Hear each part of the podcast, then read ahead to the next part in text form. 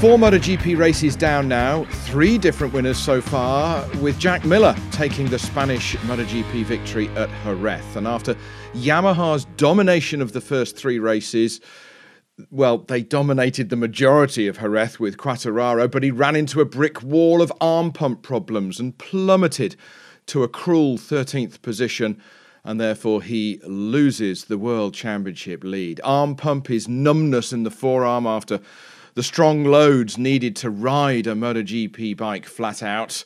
They're too much for the muscles and the tendons to bear, and it left Quartararo with no feeling at all for the levers, for the bike, to get the thing turned, and that's why he fell down the order. Toby Moody, Valentin Harunchi, Simon Patterson here to discuss Jerez twenty twenty-one. What's the first thing that springs into your mind, Simon, from this race? I have been quite critical of Jack Miller for the last few weeks, and he shut me the hell up. Short and sweet. Fair play. You take it on the chin. Valentin, you're next. What hits you first off after Jerez? Uh, disappointment. Not to take anything away from Jack, but I just I, I hate seeing people lose a race the way Fabio did. Just felt very narratively unsatisfying to me. For me, it's Bagnaia leading the World Championship. Uh, where did that happen? How did that happen? It's It's been almost stealthy. We've been concentrating on the winners, but it's all about the championship come the end of the year. So it's great that the three of us have got different viewpoints. Uh, Ducati, they arrived to Jerez, odds on for a podium, and yet they came away with a one two, their first victory at Jerez since Loris Caporossi in two thousand six. Ironically, that was another disastrous race, excuse me, for Yamaha, when Valentino Rossi got knocked off at the first corner. So, does this now mean that Ducati have cracked something with this bike, or do we wait? Do we need to wait and see where they're at on a, can I say this, level playing field, Val? Uh, you know, a one two at Jerez is obviously a headline result that you can shout about from the rooftops, but does it does it mean anything on the on a grander scheme of things for Ducati? I mean, it means something, and it's a great haul of points, but I don't think it means a, a massive step change. I mean, even last year, Ducati wasn't that bad at Jerez. It was decent. Bagnaia should have had his career first podium until his, his bike went kaput, so I don't think this weekend represented a huge change in performance. Again, it was not going to be a one two until Fabio's body gave out on him. So it's obviously a great result and even better haul of points, but I'm not. I'm certainly not getting carried away with what it means. I disagree, um, unsurprisingly. Uh, I I think that we saw something a bit special from Jack. Um, Pecco has had a bit of an understanding since he jumped on the Ducati about how to ride that thing and how to get the best out of it. I don't know if it's because he's come with no previous MotoGP experience or whatever, but we've never once heard him complain about the old Andrea Dovizioso, Casey Stoner mid-corner turning problem.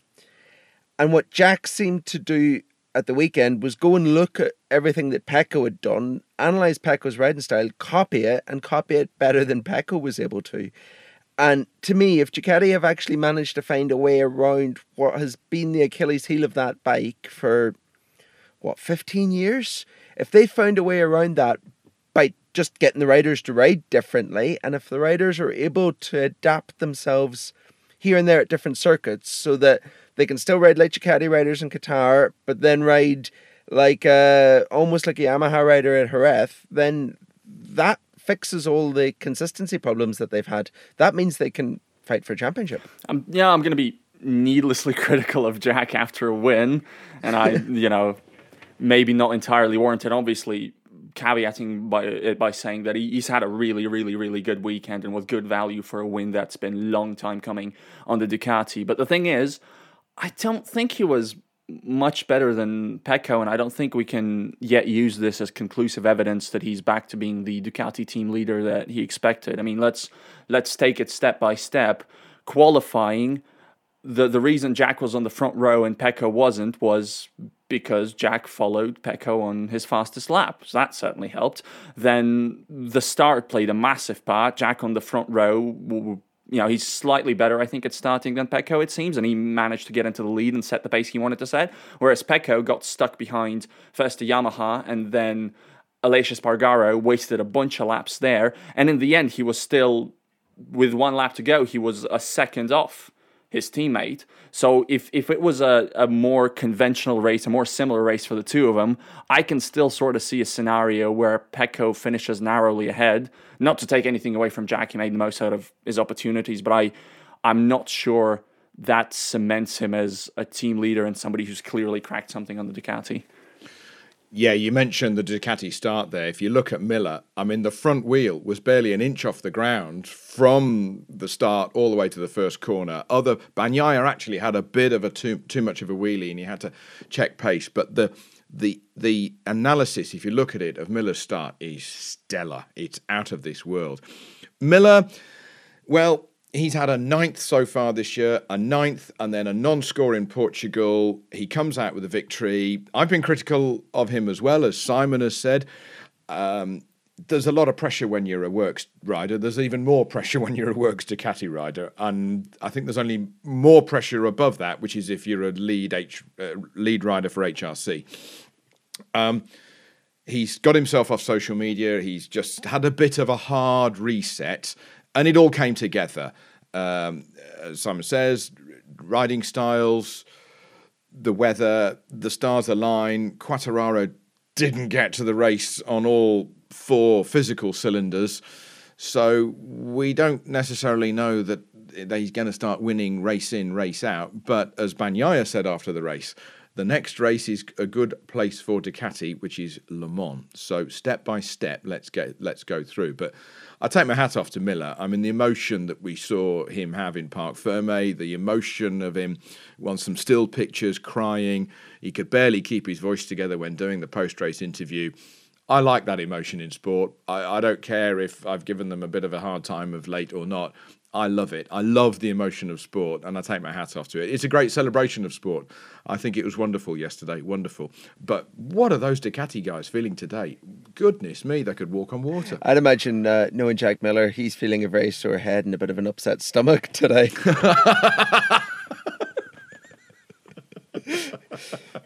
Someone someone asked him at the I press walk, conference. I walked into that, didn't I? Someone asked him at the press conference yesterday about... Uh, asked the other two had they ever partied with Jack, and Pecco says his one memory from uh, from the twenty nineteen Phillip Island after party was Jack getting very angry with him because Pecco doesn't like tequila and Jack really wanted Pecco to drink the tequila. I, I love I love that we have, you know, for, for all the emotion that Jack brings, I love that he's also got that proper Aussie lunacy about him as well too. He is He is a character that enriches MotoGP just by being in it. When when Bayliss won Valencia two thousand six, obviously a lot of focus was on Nicky Hayden winning the championship.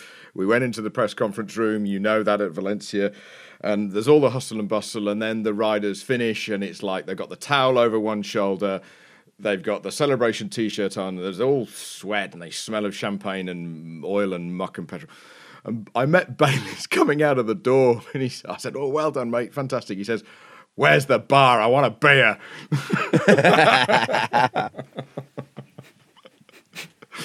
yeah, yeah. Uh, don't want to be stereotypical, but yes. So Bagnaia has had so far this year a third, a sixth, a second, and a second. That's World Championship stuff there. He might not have had a Grand Prix victory in MotoGP, but might Ducati have fallen into getting the right rider by accident, such as they did with Casey Stoner at the end of oh six going into oh seven? They wanted Gibbonow, he was injured. They wanted Melandri, they couldn't get him. So they ended up with Stoner, and ho, oh, bingo, bango, they end up with a World Championship. Might this have happened? I mean, you know, the sample size just just a bit too small yet to certainly for, for Stoner comparisons. But at the same time, uh, clearly Pecco's probably been, aside from Fabio, I'd still say probably been the standout rider uh, on the grid this year so far. And honestly, probably what I would say is that Ducati deserves a lot of credit actually for where he is right now. Yes, it was a consequence of Dovizioso leaving, but let's not also forget that it was Ducati that was super keen on Bagnaia when he was just coming out of Moto three. Uh, I think he, uh, was it when he was coming out of Moto three? But basically, it was Ducati that signed him a year in advance for an early MotoGP promotion. They've always had a ton of faith in him, clearly. And that first MotoGP season, I think there were some question marks over whether that faith was was maybe misplaced, and now we pretty much know that it was not. He is he is legit. He is a great MotoGP asset to have. So well done, Bologna factory. No, th- th- not much to add to that. I think Val's completely on the money. Wow. It happens occasionally. Even a stub truck is raced twice a day. Fair enough. So the Ducatis were first and second over the line. Fabio Quartararo, he was leading, eleven laps to go. All of a sudden he started to lose zero point six, zero point seven of a second gone in one lap, and he tumbled down the order. He said after the race, "We were in a great position to win. I could have even gone a little bit faster, and the strong point of riding on a used tyre, I didn't get to use that because I didn't have any power left in my arm." It is the cruelest of things that happens to a motorcycle racer. You can fix bikes, you can throw money at bikes, you can just churn them out in the factory, but mending humans is a bit harder. Um, is he going to go and get a, a, a, an arm pump operation? Is he going to be okay for Le Mans? What's the latest? He doesn't know yet. Um, he, the poor kid last night was just devastated. Um, and he, he just, he said that a million people had messaged him suggestions on what to do next. And he just was trying to ignore the world and get over it. And then they'd think about it today. Um, yeah, I, I don't really know what the next step is. The worry is he's already had an operation on that arm uh, to open the lining. The next step will be to check and see whether or not that can be done again if the lining is closed. But the problem is, if the lining is still open and he's still getting the problem, the operation that he needs is a big surgery because it, it cuts the lining out completely. And it's what ruined Cal Crutchlow's entire season last year. It's not really something you want to be doing mid-season. There is an argument that it's something that you can fix by training, and that maybe Quartararo needs to go away and look at his training program. Uh, you know, someone asked Bagnaia yesterday, had he ever suffered with it? And he says, no, no rider in the V R forty-six Academy has ever suffered with arm pump. And they ride motorbikes every single day, which which Quartararo doesn't do, not to the same extent. I know a little bit about his training, and he's not a huge motocrosser or a flat tracker or anything like that. So, yeah, I think he's he's going to have to consider his options. It'll be a few days before we know whether or not surgery is the line that he's going to take. Um, and then, you know, it's going to be a case of riding Le Mans compromised, which he did in twenty nineteen when he first did the operation, and then just seeing what happens afterwards. I mean, uh, the, the the one silver lining I'm going to maybe mention here is that obviously obviously it, it sucks massively how Fabio's race unraveled because he's been on fire all weekend, and I, I think he deserved a lot more from, from that weekend. Even even if the arm pump had happened, I think it would have been a lot easier to take if he came home in fifth or sixth or something. But the fact it was thirteenth is just really, it's not what he not what he warranted this weekend. It was ex- excellent. But the good news is, at least they understand what it is, because the, the last Yamaha collapses and big problems that I look back on often, you know, if it was something, if he came off the bike and he was like, oh, the tire was just acting weird, or, oh, I just lost space or whatever, and then Yamaha was in the in the woods again trying to figure out what's going on, why the bike suddenly doesn't work. Thankfully, it's at least something a little different. They they know what it is. They know what to check. Maybe that's that's a bit of good news, but whatever they do now, as, as, as Simon points out, whatever decision they take, they have to think long and hard, but also really fast about it, because it may well decide who wins the twenty twenty-one World Title. I actually have a theory that what happened on Sunday is a good thing for Quartararo. Um, I, I had a long chat with uh, somebody in his camp on over the weekend, and they were, you know, we were talking about how he has changed his whole mental approach this year, how he's trying to be stronger, he's trying to be more positive, but how none of that has ever really been tested yet because everything's been good. So in a lot of ways, this gives him the chance now to check if all those coping mechanisms that he's tried to build all winter works. And if they do, if he comes out of this and he's strong again and he's mentally resilient to it, then I would be worried if I was everyone else, because that means at that point that, that you've actually got someone that looks like a complete champion. You're absolutely right. But of course, racers, they haven't got any patience and they want it now. That's the problem, isn't it? They've got zero patience. It's all about the now. It's all about Sunday and it's all about Le Mans. Uh, but I can see your, I can see your discussion. Um, but he thinks he's waited long enough. He waited long enough to get a victory. He then had those victories last year. He's had a great start to this year. My goodness me. Um, he let, you know, he had, he led the lion's share of, was strongest of the lion's share of Jerez twenty twenty-one, but you only need to lead on one lap. So yeah, difficult, difficult. Um, if I was Lynn Jarvis, I'd be pretty worried as well. Uh, because although Franco Morbidelli got third position at Jerez, he's not had a great start to the season either, and he's not going to be a championship threat, because I personally can't see him as a championship threat, because he has too many difficult days uh, in the four Grand Prix that we've had so far, and he's deep in the championship. And I can't see a satellite bike winning a championship. As much as it's a great romantic story, it just ain't going to happen for any manufacturer. I hope I'm wrong one day, and I'll drink the champagne. Great result, though, for Morbidelli. Um, how can a nineteen bike not work one place and then it miraculously gets on the podium at the next?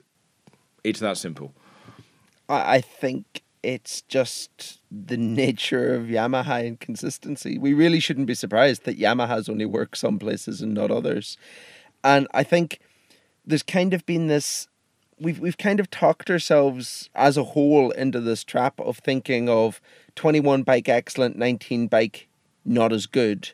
Whereas I think the reality is that the two bikes are actually equally as good. They're just not the same. They're just not good in the same ways necessarily. There's a little bit of difference in them. And and that's why more than anything we're seeing, you know, the factory bikes being good at one weekend and then Morbidelli not being good the other. We saw last year that some weekends Morbidelli will be good when the factories struggle, and then there's some weekends where they're all good. And I, yeah, I, I genuinely think that's what it is. I don't think Morbidelli's on a bad bike. I think he's just on a different bike. Uh, for what it's worth, I think Franco himself is increasingly convinced that he, if he's not on a bad bike, he won't say he's on a bad bike, but he, he, I think he's increasingly convinced that he's fighting with one hand tied behind his back. So, you know, that's going to be interesting how that, how that exactly unfolds, because um, ultimately, apparently there's been a chat between Franco and Lynn Jarvis, who's already been pretty open about Morbidelli not having the spec of bike that he deserves. And so far in in twenty twenty-one, it has not looked as good a proposition as it did in twenty twenty, which I guess makes sense in terms of, you know, MotoGP development with the years. Um I'm just, I'm, I'm, I agree with, with you, Toby, that I, I don't see him winning the championship this year, but I think the question is, do we, do we see him doing well enough to where he's satisfied enough with Yamaha to stick around, and do they manage to gain a common understanding? Like, will a promotion to a factory spec Petronas Yamaha next year be enough, or is the damage already done? And we'll see, we'll see that.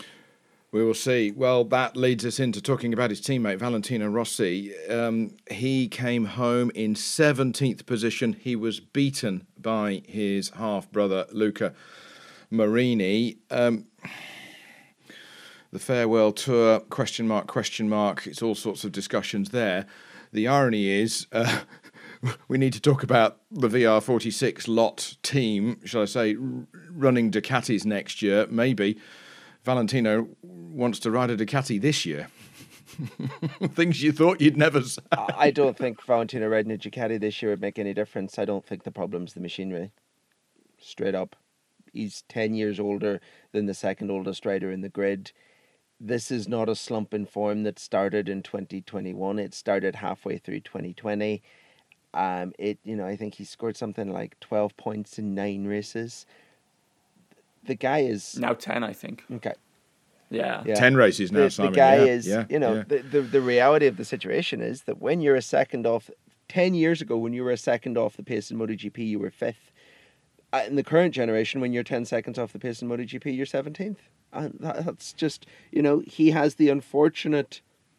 the unfortunate reality of trying to do a farewell tour during the most competitive era ever of Grand Prix racing. Yeah, I mean, just sort of, I think it's over. I think a lot of people think it's over. I also did kind of think it's over before the start of the season, but maybe a change of scenery would have done some good. So far, it, it really hasn't. But I just, you know, something I'd like to point out is when you watch MotoGP on T V, the commentators will often say, well, you know, Valentino's bad form continues, but you can never... You can never count him out, you know, like a phoenix rising from the ashes, et cetera. But as time, as, as Simon said, time waits for no man. And where, what, what would the breakthrough even look like? Would it be enough to make it meaningful at any point? He has not won a MotoGP race since twenty seventeen. He has not really looked particularly close, if we're being entirely honest. He has not been anywhere near towards the front of a MotoGP race for the better part of a year now. Even if he improves massively between now and Le Mans, like a huge improvement, that's still the outskirts of the top ten. That's still not as good as the other works Yamahas are doing. It's it's time. I think it's time. There's no shame in that. Sometimes, you know, all things come to an end, and that's that's fine. The problem is, I, I don't think in his head it'll be time when there's no one in the grandstands.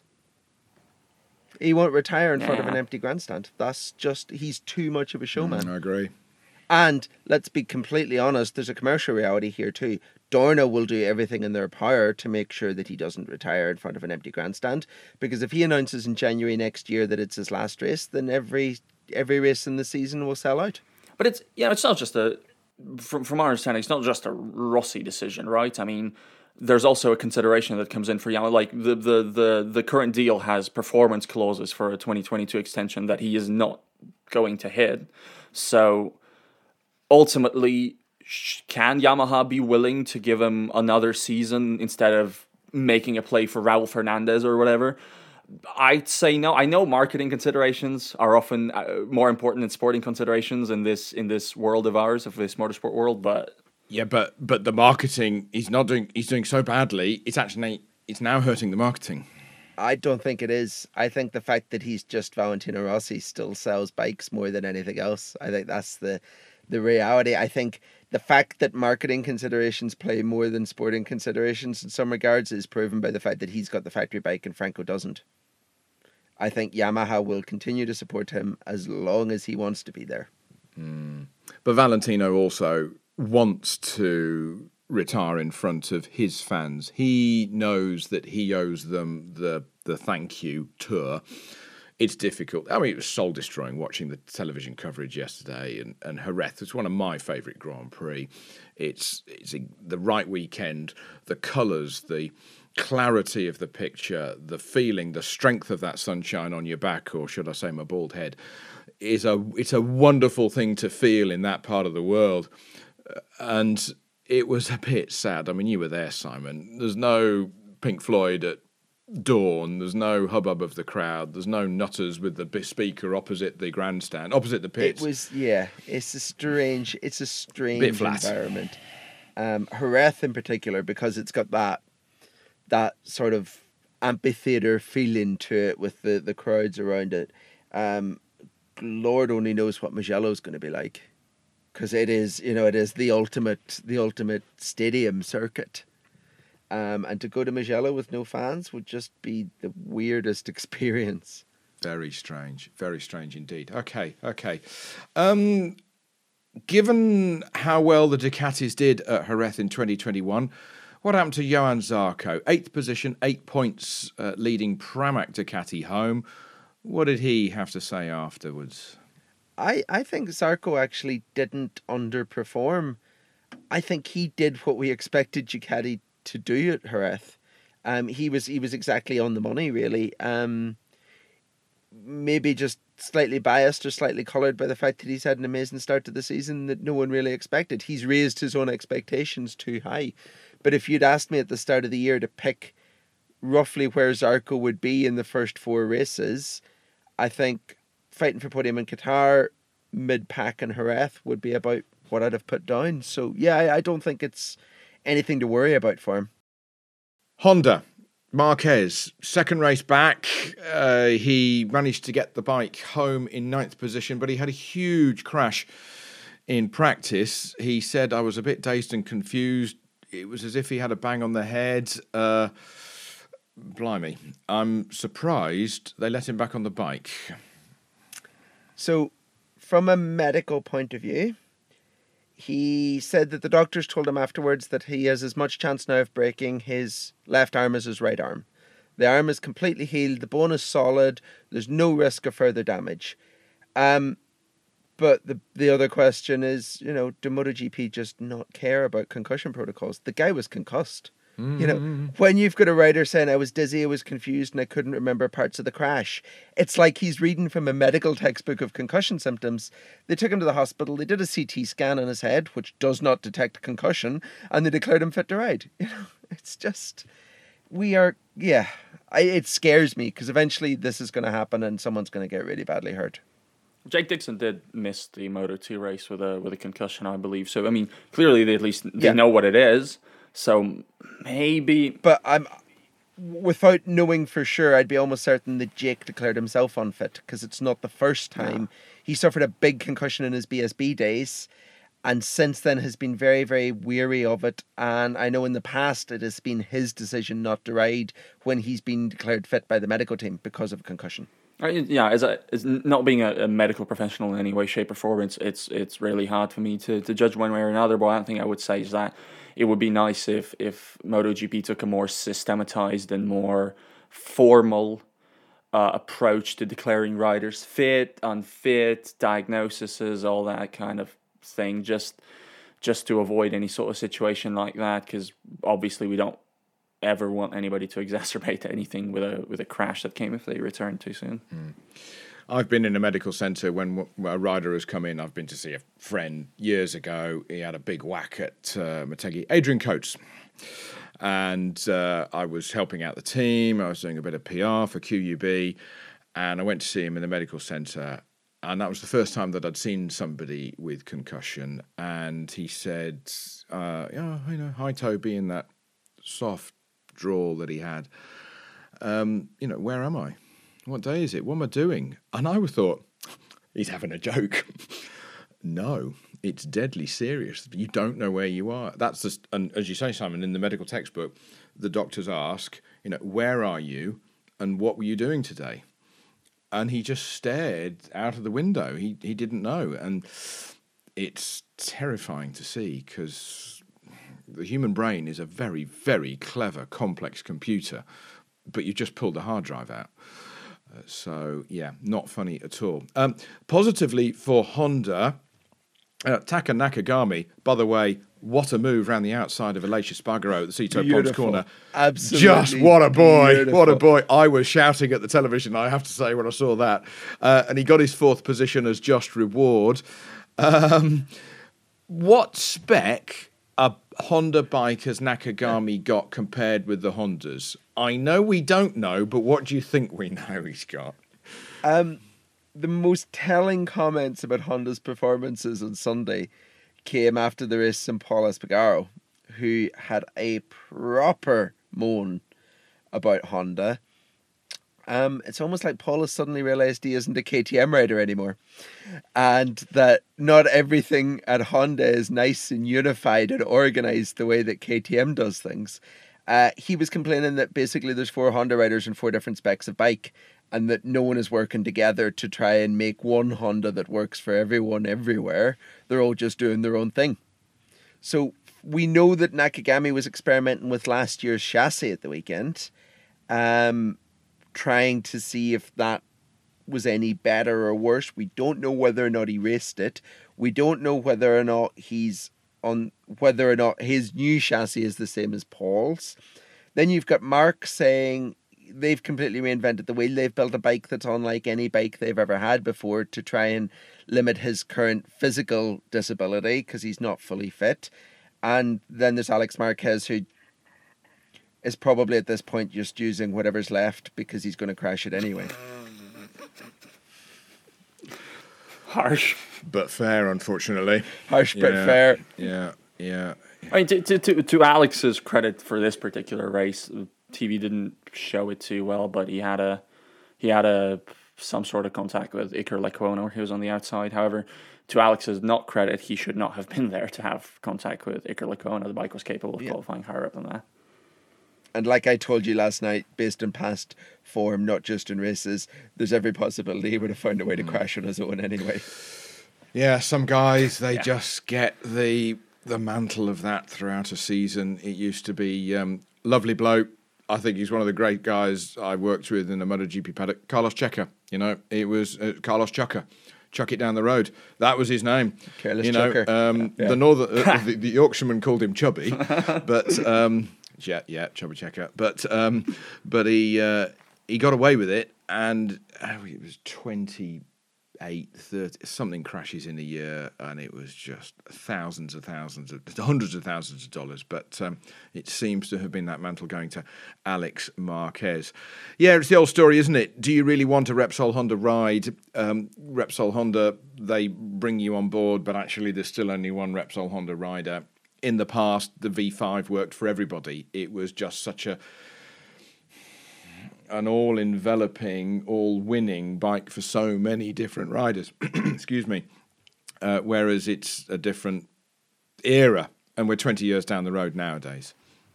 I mean, it's just yeah, you know, it's four races in, and at least Paul's shown glimpses of something. It's it's it's more by the looks of it. It's still the qualifying pace is the the big problem, and when that's rectified, it's gonna it's gonna become a lot more respectable. The problem is that by then, I suspect Mark will be fully fit and doing so much more on that bike, so it's maybe not also going to look that great.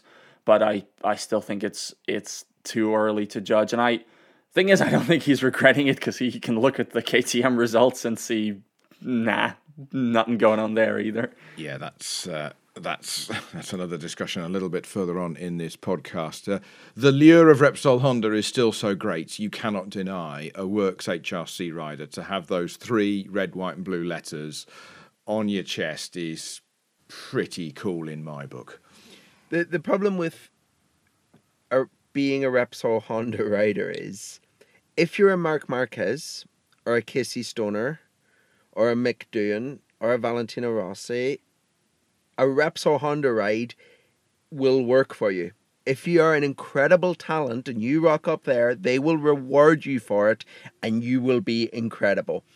The problem is every rider on the grid thinks they're a Marc Marquez or a Casey Stoner, and some of them get a bit of a culture shock whenever they realise that they're not quite that talented, that they're not quite capable of riding around the problems the way that the true greats can. That is no criticism of people like Paul, because he is a very, very, very talented rider. But Marc Marquez is something very special, and that kind of blurs the, you know, when you look at the the the results, it kind of colours them a little bit. Now, there are a couple of kids at the minute who you look down the field and think, let's stick one of them in a Repsol Honda and see what happens. Pedro Acosta in a Repsol Honda. There's a talent that's capable of riding around the problems like Marquez. Raul Fernandez in Moto two. Yeah, I think he could have a fairly good crack at it too. But, you know, those riders are once or twice in a generation. They're not, there's not twenty-two of them. No, no. And uh, I think the stock of Pedro Acosta is actually pro rata to the kilometres that he's raced this year. He's the most valuable bloke in the paddock per kilometre he's raced. And I know this is a, I know this is a MotoGP podcast, but let's, oh God, let's dedicate a couple of sentences to Pedro Acosta. I was tuning in while on the subway going home for the for the MotoGP shift, basically, and I I couldn't believe what I was watching. That was honestly, that was basically even more impressive than the win from the pit lane. He was. Yeah. The bike was sideways. He was high siding off of it. It was doing insane, incredible things, and he still won. What a guy! The, what what a show! In the post-race press conference, he had he said that uh, Aki Ayo he he had told Aki the week before, of course, that the strategy was to have fun for twenty-five minutes, then go get the trophy. He said that Aki had. Aki had told him this week, look, you've got a good lead in the championship. You don't need to do anything crazy. This is not a circuit that you like. Just stay calm and, you know, come home safe in the points. And Pedro said he thought, yeah, yeah, yeah, that's fine. That's fine. That's what I'm going to do. That's the strategy. Be safe. Get some points. About two sentences later, he said, sometimes if you just have to hit them, you have to hit them. He is he is just an incredible talent. I mean, you know, four races in, there's been one hundred points on the table. He's taken ninety-five. Absurd. Yeah. He is more than double the points ahead of the bloke behind him in the championship. He's on ninety-five. Nico Antonelli's on forty-four. The first rider in history to be on the podium in their first four races. And now the youngest rider in history to win three in a row. Wow. There's some serious history yeah. going on here. Uh, one of my phrases, isn't it? These are the good old days. And this is happening right in front of our eyes with Pedro Acosta in Moto three. Um, you guys listening to this podcast, you will have seen the Moto three races. This podcast is devoted to MotoGP, but uh, I think we need the Acosta four-minute slot every every every week going forward in twenty twenty-one. Just keep it upright, Pedro. Just keep it on the on the road, and the championship's yours. It's yours to lose at the moment. But he seems completely like he has that sixth sense that means you don't crash. He does things that if nine other riders did, they would fall off. But he's the tenth that just stays up when he does it somehow.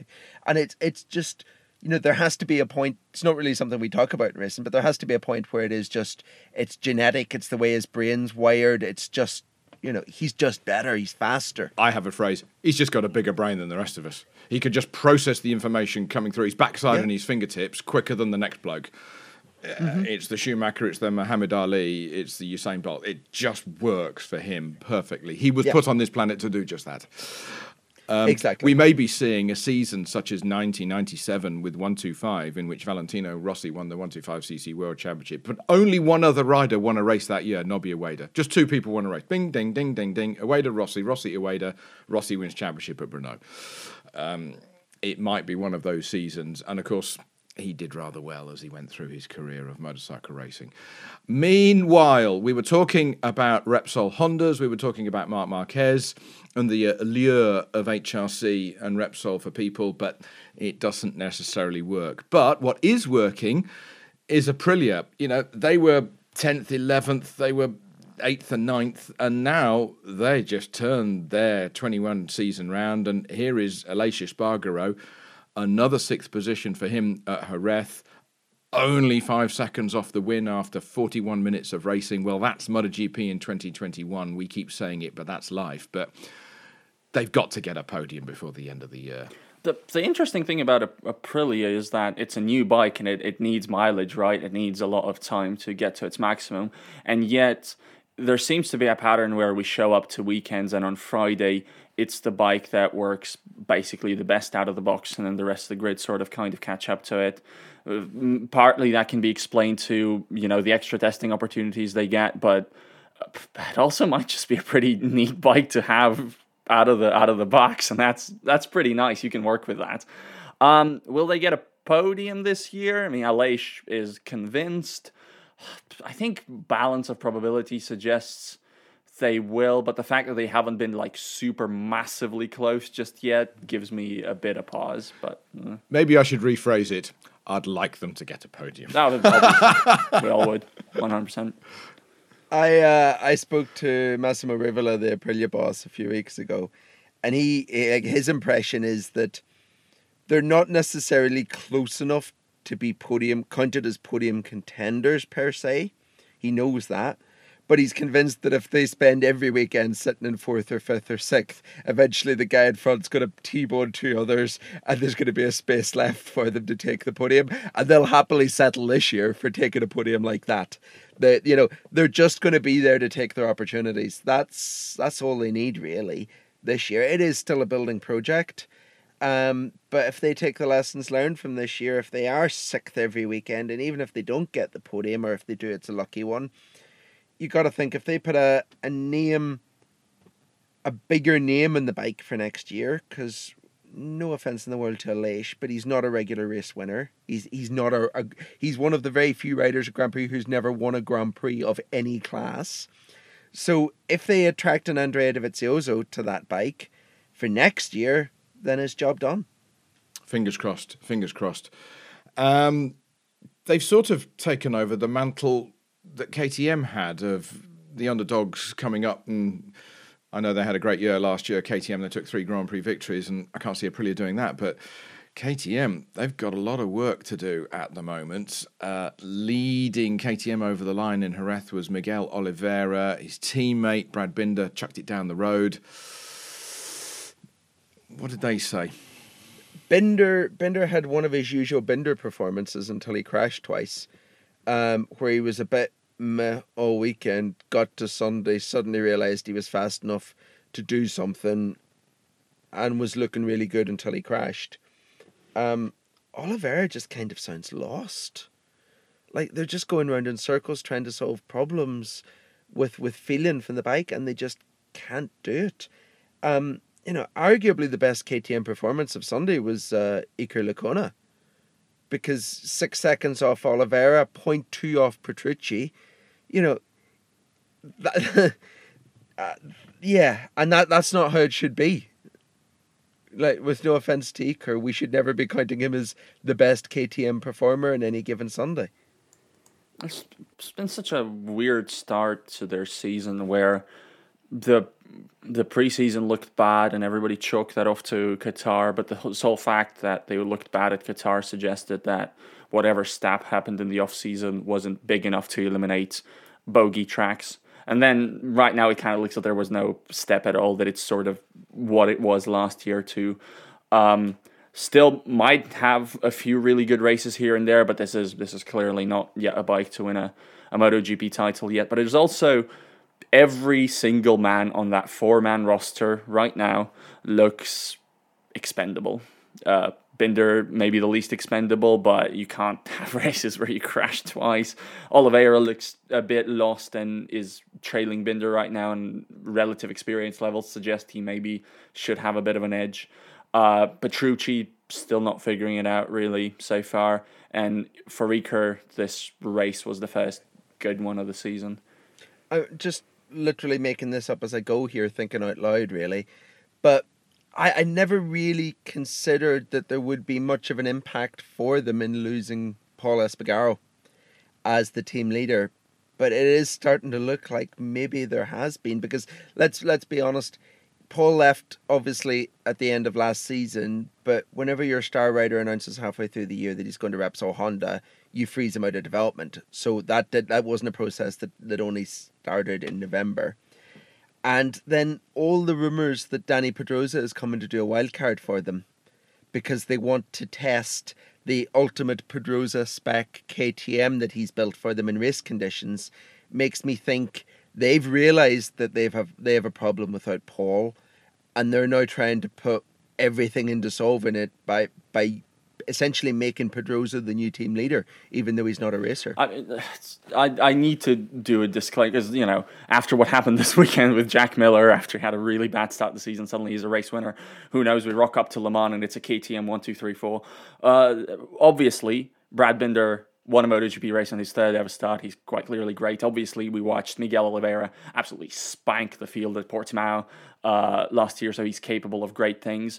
But you know, unlike you, Simon, I think I can go back to a, a time code of some previous podcast.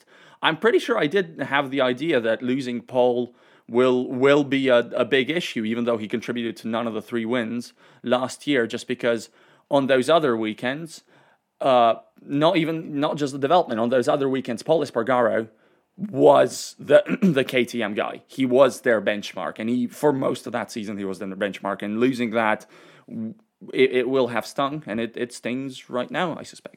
Binder rode brilliantly at Brno last year. He won the race. Miguel Oliveira took that stunning last corner victory at Austria as well. And Oliveira, let's be blunt, rode on the, the pride and emotion to win at Portugal. But two of those circuits, K T M have run a groove into.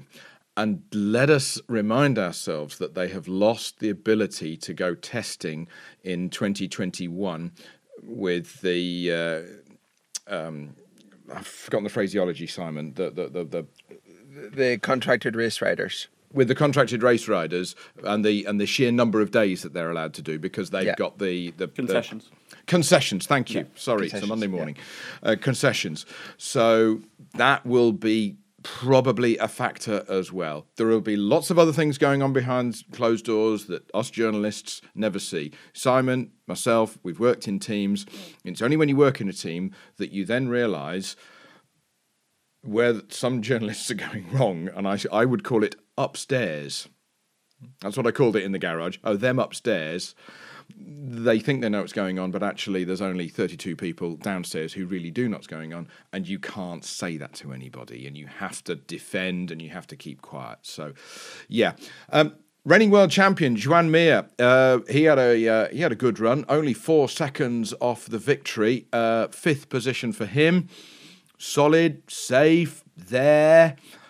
The focus was on other people, but he'll take the points, and he'll take eleven of them. He rode the sort of race that won him the championship last year. The problem is, I don't know if it's going to be good enough to win him the championship this year, um, because it's like, uh, you know, whenever you look at the standings right now, it kind of looks like Pecco Bagnaia has read the Miguel Oliveira's, or the uh, the Juan Mir's Idiot's Guide to Winning a Championship, and has done a good job of implementing it so far, and Mir is two places behind him. So it was a huge get out of jail card, get out of jail free card for for Joan, because uh, he was he was going to face a, a big deficit to Fabio coming out of this race until Fabio's body stopped working. Um, I, it's it's a it's a good result to have. I would not. It will not go down as a particularly encouraging weekend, but you know, at least more encouraging than what happened to Alex Rins, who tried to pass him on the outside and had the slowest crash in MotoGP history. Uh, crashed for the second weekend running. It's a guy who has the pace to be champion but refuses to stay on the bike to actually do it. Alex Rins got a little bit defensive the other day, uh, complaining about how none of his rivals ever consider him a title contender whenever they're discussing title contenders. And there is a point where you want to scream, that's because every time you get into a good position, you fall off. His race pace in Sunday's race, if you subtract the lap he crashed on and substitute in the following lap, at which point he only had one win, or one wing, sorry, he was faster than Jack Miller in race time. He would have won the race. In theory, he had the pace to win the race, but the guy saw Quartararo clearing off at the front and made a stupid overtake on his teammate, and, and like Val said, stupid crash. He has to fix it. He has to fix the consistency. Consistency is everything, and I know I keep going back ten or fifteen years, but I always remember the bloke who only won two Grand Prix in his championship year, and his name was Nicky Hayden. The first four Grand Prix of that championship year in two thousand six, Nicky Hayden had a third, a second, a third, and a second. Bagnaia has only got one place better out of those four Grand Prix. He's had a third... Sorry, he's had a... Sorry. Anyway, Nicky Hayden had a better a better run, and it was all about consistency. I've made a mistake in my notes, but forgive me. Um, but but Bagnaia's not a million miles away from what Nicky Hayden did, and it, it's better than Mir. It's better than Mir's Idiot's Guide to Winning a World Championship Grand Prix season in twenty twenty. Well, let's not forget that Mir had a horrendous start to the season last year. You know, he gave his rivals a huge advantage and then spent the rest of the year clawing it back through consistency, whereas Pecco has just started by being consistent. Mm. So, that was quite some Grand Prix. I'm always a fan of, of Jerez, as I've said. Uh, every race, there's something going for it, and we now look forward to the French Grand Prix at Le Mans. It'll probably rain. It usually does. But when it's a nice day at Le Mans, it is a very nice day indeed. Uh, the Yamahas have gone well there. The Ducatis have gone well there, whether or not it's in the dry or in the wet. We saw that in the wet last year with Danilo Petrucci. So we look forward to our next Grand Prix. Thank you for tuning in. Do like and subscribe so that you'll get your latest MotoGP news straight into your phone, your car, your iPad, your speaker, wherever it may be. Keep in touch with the dash race dot com with all our MotoGP news that Val and Simon can keep you up to speed with. In the meantime, thank you for downloading. Thank you for listening. We'll speak to you all soon. Stay safe. Bye for now.